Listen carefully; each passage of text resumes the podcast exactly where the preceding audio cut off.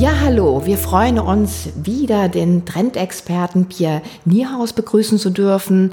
Er ist einer der führenden Experten für Trends in Food, Beverage und Hospitality. Er kennt sich aus mit der internationalen Hotellerie und Gastronomie und er berät Unternehmen, Führungskräfte, Organisationen und macht sie ja fit für die Zukunft. Und er kennt sich mit der Ambiente aus. Herr Nierhaus.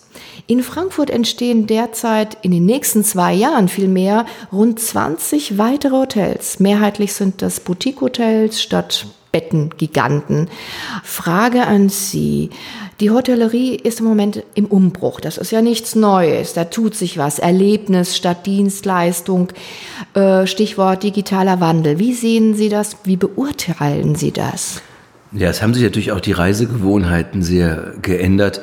Ähm, es gibt immer mehr Kurztrips, es gibt immer mehr Menschen, die ähm, einfach ein Wochenende oder eine Woche was erleben wollen. Gerade Städte, äh, auch Frankfurt, werden immer populärer. Früher waren es halt in Städten die Sehenswürdigkeiten. Ähm, heute ist halt das Hotel, was attrakt, das attraktiv ist, gleich auf mit dem Restaurant, gleich auf mit der Kunst- und Musikszene, gleich auf ähm, mit den Sehenswürdigkeiten. Und dann entstehen natürlich auch andere Hotels, als früher entstanden sind. Früher haben wir eigentlich gesagt, wie viele Sterne hat das Hotel oder ist es vielleicht ein Grand Hotel? Und heute ähm, entscheidet man sich auch zum einen äh, zu einem Budget, zu einem Budget-Hotel, also eher preiswerter, oder zu einem luxuriöseren Hotel. Auf der anderen Seite ist aber viel wichtiger, dass zwischen, ich sag mal, diesen zwei und den fünf Sternen viel entstanden ist, was ich einfach als Story-Hotels bezeichnen möchte. Also Hotels mit einem eigenen Charakter. Äh, wenn Sie da noch so ein bisschen Butter bei die Fische geben könnten, Story Hotel, was meint das? Storytelling, was wird dort und wo wird dort erzählt? Ja, früher war einfach ein Hotel ein Hotel. Es gab vielleicht ein Restaurant, es gab auch eine Hotelbar und mittlerweile gibt es halt Hotels wie zum Beispiel jetzt im deutschsprachigen Raum die sind ja auch in vielen anderen Ländern die 25 Hours. Die richten sich regional, zum Beispiel ähm, das 25 Hours in Berlin, das nimmt die Story des nebenan liegenden Zoos auf. Und ähm, in München das 25 Hour nimmt bayerische Geschichte auf. Da gibt's ein Zimmer, das ist wie eine quasi, ähm, man sagt Dienstbotenstube, das ist also ein einfaches Zimmer. Und ähm, es ist einfach viel lustiger, äh, mit viel mehr Details und Liebe gestaltet. Und das Ganze zieht sich natürlich fort in den öffentlichen Raum, im Restaurant, ähm, überall entdecke ich schöne Details, schöne Dekorationen. Und jedes Haus ist ein bisschen anders, das ist auch sehr wichtig. Wo gedeihen diese Stories denn am besten? Äh, vielleicht mal auch Beispiele aus anderen Ländern. Ja, also die, die grundsätzliche Idee des Story-Hotels kam mehr oder minder aus äh, USA, aus New York. Das war ähm, Ian Schrader, der eigentlich erstmals bekannt geworden ist durch ähm, durch Diskotheken oder durch seine sehr berühmte Diskothek.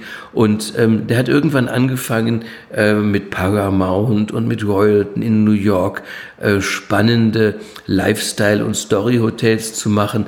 Und der hat eigentlich vor 20 Jahren so langsam die Welle in Gang gesetzt.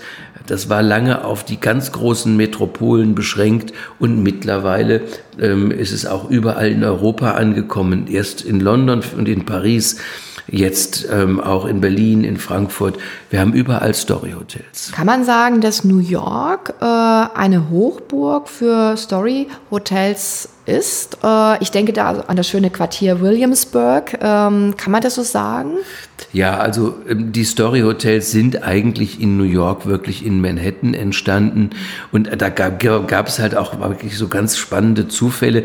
Ich habe mal eine Führung gemacht, äh, ich glaube im Royalton war es und durfte dann Ian Schrader kurz auch kennenlernen und habe dann gefragt, Mensch, der ist so kreativ und kennt sich auch in Gastronomie aus, warum hat er immer externe Pächter, also die eigenen Charakter reinbrachten. Und dann sagte die Mitarbeiterin, naja, ähm, he hasn't got a liquor license. Er war halt nach seiner Diskothekenzeit Zeit auch kurz mal ähm, im Gefängnis, hat also eine Vorstrafe. Und dann kriegt man in Amerika keine Liquor-License mehr. Und dann hat er quasi externe äh, Pächter reingenommen.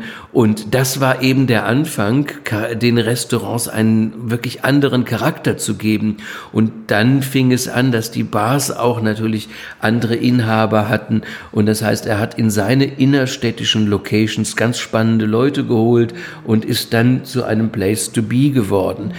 Jetzt, äh, wenn Sie über Williamsburg reden, das ist so, muss man sagen, der Stadtteil, wo im Moment am meisten Storyhotels entstehen, hat aber auch damit zu tun, dass die Preise, die Immobilienpreise und auch die Flächen äh, in, in Manhattan ähm, einfach, die Flächen kaum verfügbar sind, die Preise exorbitant hoch und auch viele Gastronomen aus Manhattan im Moment eine Zweitlocation, sogar das berühmte Katz Deli in Williamsburg haben. Hm.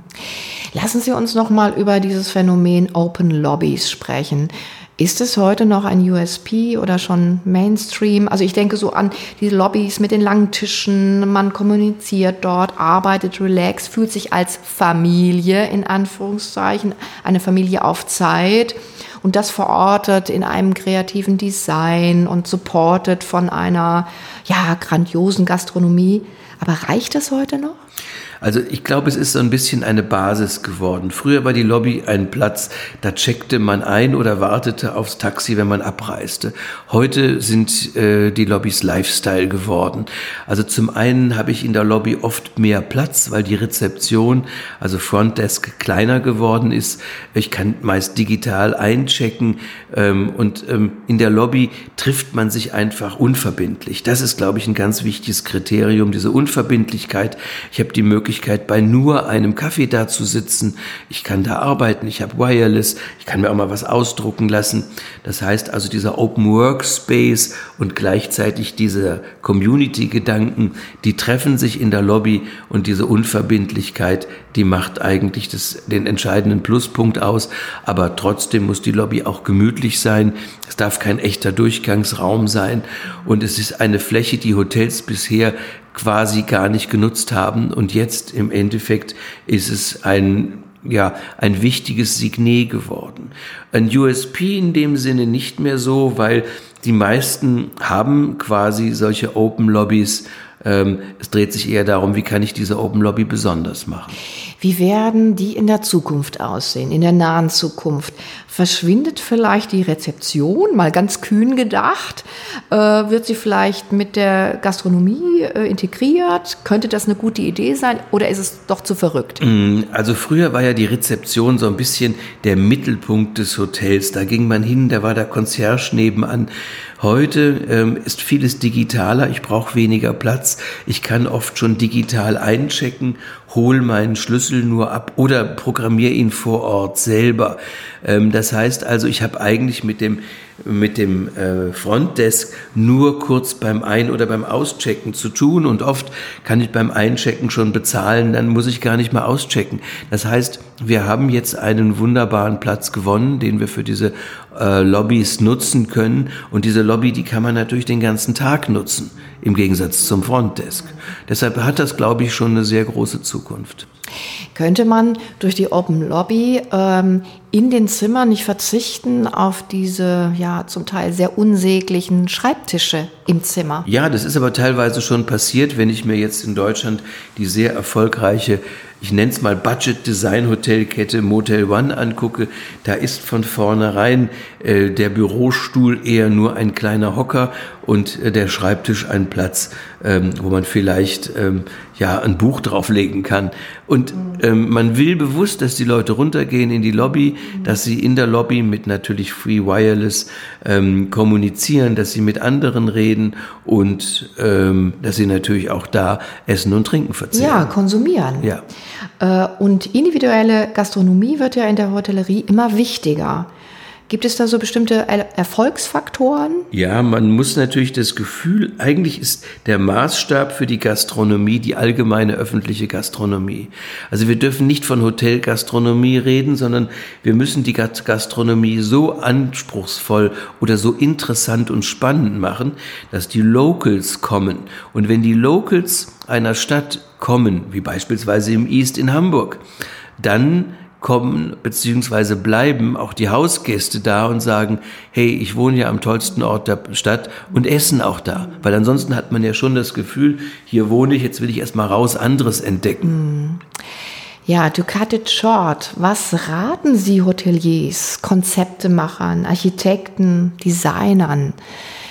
Klar, es gibt sicher keine äh, einzige Formel, aber so wichtige Faktoren, an die diese ja, Personengruppen denken müssen. Naja, das Wichtigste ist eigentlich einen offenen Kopf zu haben, mit vielen Leuten zu reden, viel zu reisen, sich viel zu informieren. Da ist ja auch die Ambiente jetzt natürlich ein guter Punkt. Ähm, einfach zu gucken, ähm, wie kann ich mein Konzept inszenieren. Das Wichtigste ist aber, dass ich alles, was ich irgendwo sehe, zu meinem Konzept zusammenfüge und nicht einfach ein paar Trends aneinander stückele, sondern es muss ähm, eine Mischung sein aus Dingen, die gerade Trend sind, aber es muss immer noch funktionieren mit mir und dem, was ich selber ausdrücken will, als Macher, als Konzeptmacher oder als Inhaber oder als Architekt. So, in welches Land oder in welche Stadt muss man schauen, um die derzeit besten Story-Hotels zu finden? Es kommt immer darauf an, welche Art Story-Hotel man will. Also viele spannende neue sind in dem eben bereits ähm, äh, erwähnten Williamsburg, New York im Moment ähm, da und auch, werden auch noch gebaut. Ähm, sehr spannend finde ich Kopenhagen. Kopenhagen hat sehr kleine, also hügelige Story-Hotels. Ähm, London passiert im Moment auch eine Menge Neues. Dieses Mega-Hotel Net, NED, ähm, vom Soho-Haus-Gründer gemacht, hat, ich glaube, elf Restaurants, ähm, gigantisch groß. Also London ist auch eine sehr spannende Stadt und ansonsten ist natürlich auch ein Blick nach Asien gut. Also in den Städten Singapur und Bangkok gibt es eine sehr quirlige Hotelszene und erstaunlicherweise sind auch viele äh, Kettenhotels ähm, unterwegs mit einer wirklich guten Story, ähm, wo man hier bei uns ein bisschen uniformer ist. Mhm. Das heißt, Deutschland hinkt noch so ein bisschen nach? Deutschland holt mächtig auf. Hier gibt es eine Menge zu gucken. Also Impulsgeber wirklich war da 25 Hours, die halt auch mittlerweile in vielen anderen Ländern unterwegs sind. Wir sind gespannt auf die neuen Trends, neue Hotels, auch in Deutschland. Und wir freuen uns auf die nächste Ambiente 2020, wo wir auch Pianiehaus erleben werden. Dankeschön. Ja, dann auf Wiedersehen. Bis zur Ambiente. Tschüss.